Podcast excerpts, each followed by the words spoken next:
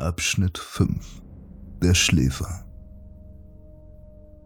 Aus einer orkischen Prophezeiung Die Geister haben sich von uns abgewandt. Ihre Söhne haben ihren Zorn erregt und Schande über uns gebracht. Viele Monde werden vergehen, in denen das Volk der Orak in Angst leben muss. Viele Plagen werden über die Orak kommen, während Kruschak schläft und sein Schlaf wird viele Monde andauern. In dieser Zeit wird das Volk der Moras erneut von den großen Landen kommen, um die Insel der Ahnen zu besetzen. Eine große Stadt werden sie erbauen und die Heiligtümer schänden. Die Städten, an denen einst die Geister hausten, werden sie entweihen. Es wird der Tag kommen, da sie ins Tal der Oak hinabsteigen an jenem Tag werden sie Türme und Mauern errichten und die Orak in ihrer eigenen Heimat einsperren. Allein die Gier wird sie treiben.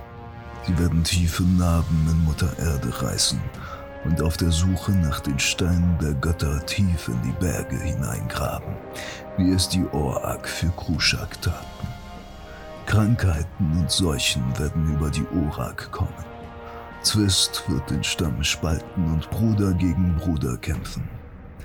Die alten Traditionen werden verloren gehen und die Barbarei wird Einzug halten in den Stamm der Orak.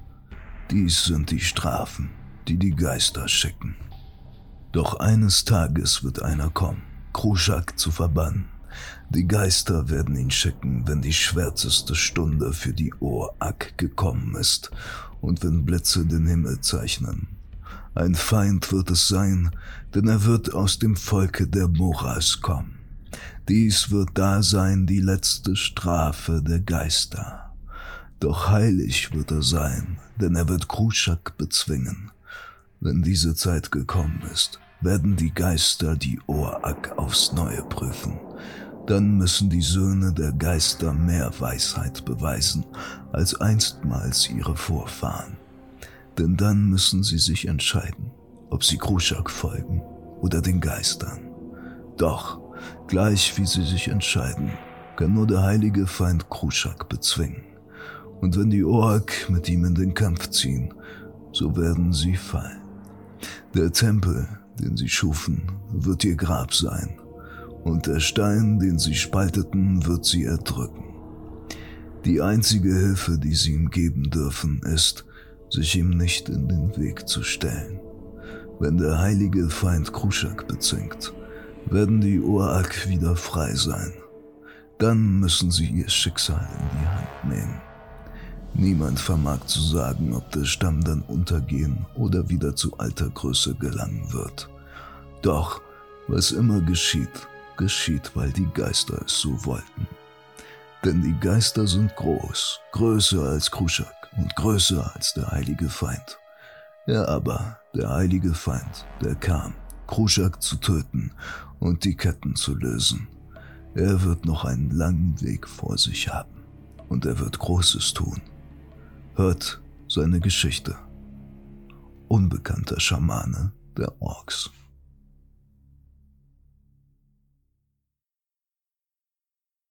Kapitel 60 Das Dorf der Orks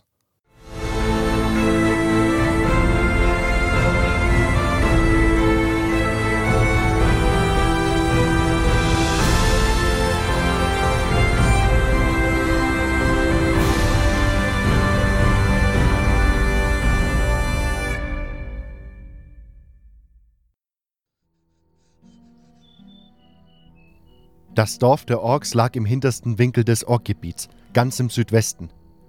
Meine Freunde waren bereits alle da. Sie warteten in sicherer Entfernung zum Dorf, im Schutz eines großen Felsens. Meine Freunde und die Orks hielten noch immer respektvollen Abstand. Die Ausnahme bildeten Milton und Urschak, die sich angeregt unterhielten und Wissen austauschten. Ich musste unwillkürlich grinsen. Typisch Milton. Diego bemerkte mich als erster. Er machte die anderen auf mich aufmerksam und kam dann auf mich zu. Ich umarmte Velaya und gab ihr einen flüchtigen Kuss. Alles bereit? fragte Diego. Ich nickte. Na dann muss dieses Ulumulu jetzt wohl mal zeigen, was es wert ist. Urschak nicht können gehen in Dorf. Auch nicht mit dem Ulumulu? fragte ich den Schamanen. Nein, Urschak verbannt. Damit Ehre seien verloren.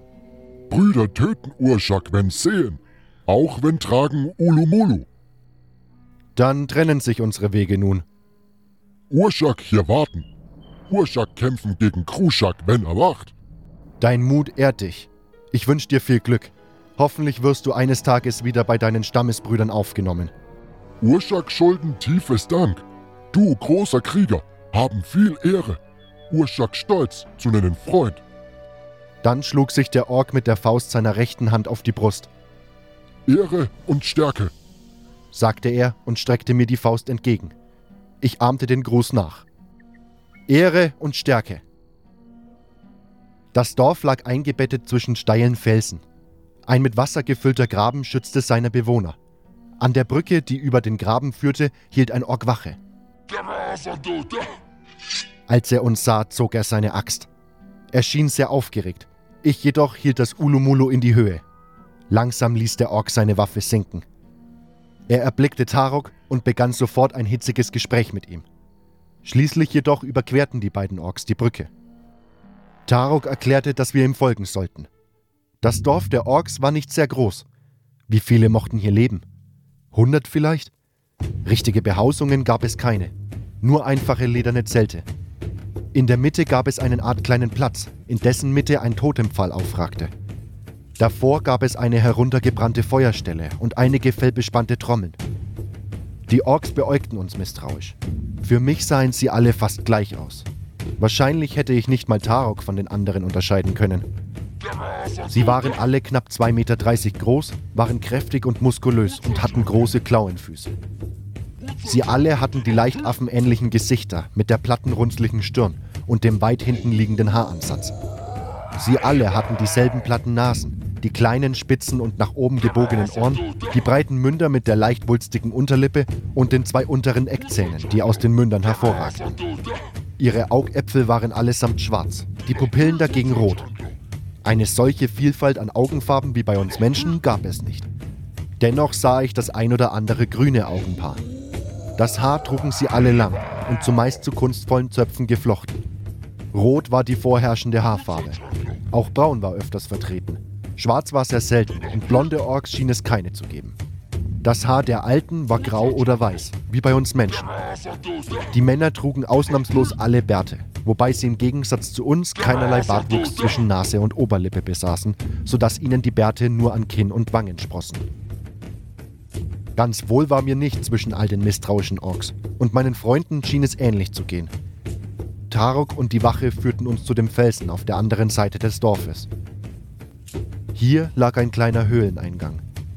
Wie sich herausstellte, war es der Eingang zu einem etwas größeren Höhlensystem. Von einer kleinen Haupthöhle führten mehrere schmale, verwinkelte Gänge in den Berg hinein. Der Ork vom Eingang blieb stehen. Nemrok, Kabarok. Legen weg Waffen, sagte Tarok. Äh, was? Ihr müssen, sonst nicht können gehen zu Söhne von Geist. Wenn ihr meine Axt wollt, müsst ihr sie euch schon holen. Ihr nichts fürchten, wenn tragen Ulumulu, Orak nicht greifen an. Und wenn gehen, bekommen Waffen zurück. Orak haben Ehre.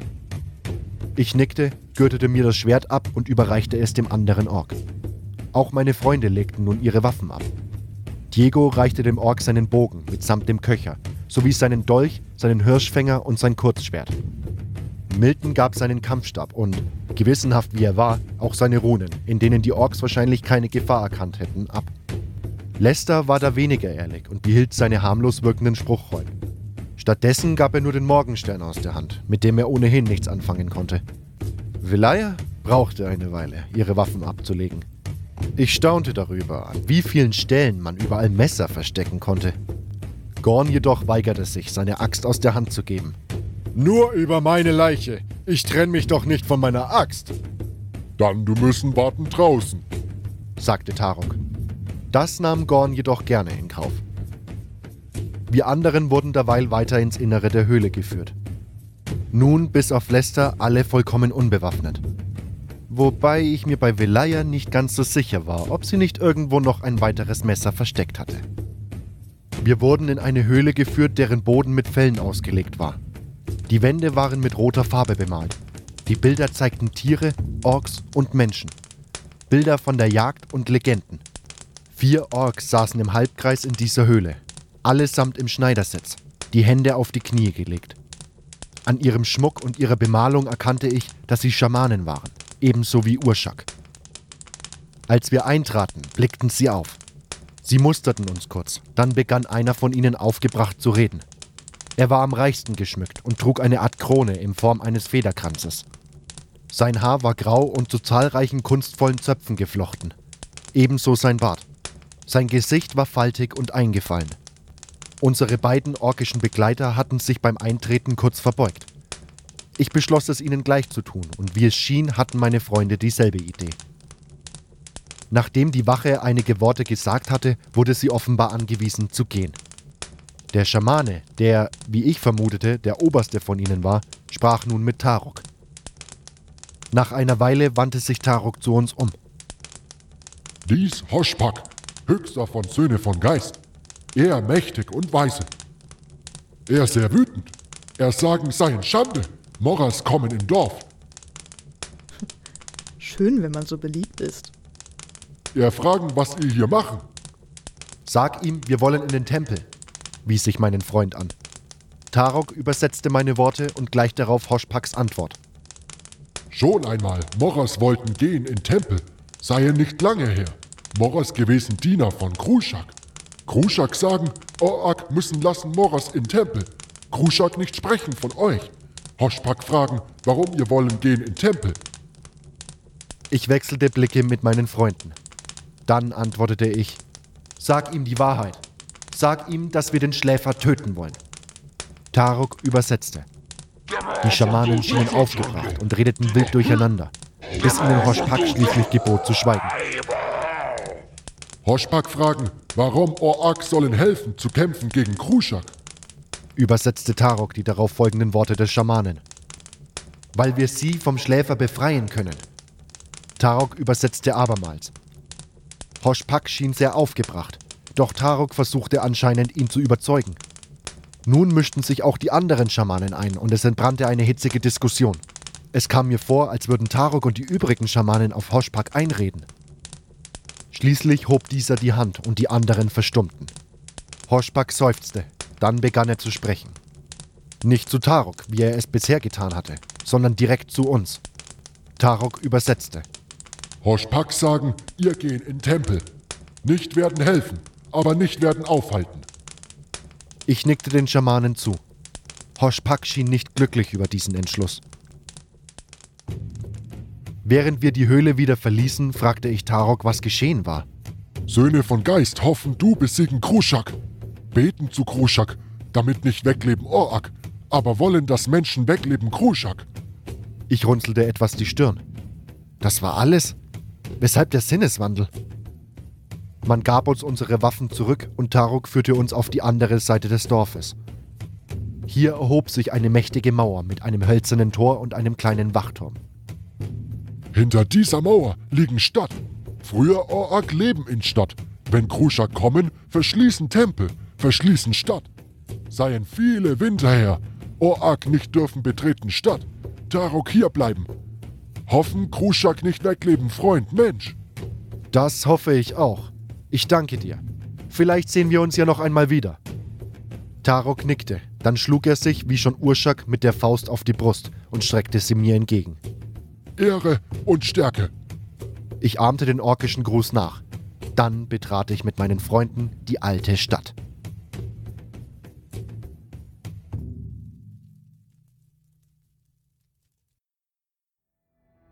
Das war Kapitel 60. Das Dorf der Orks.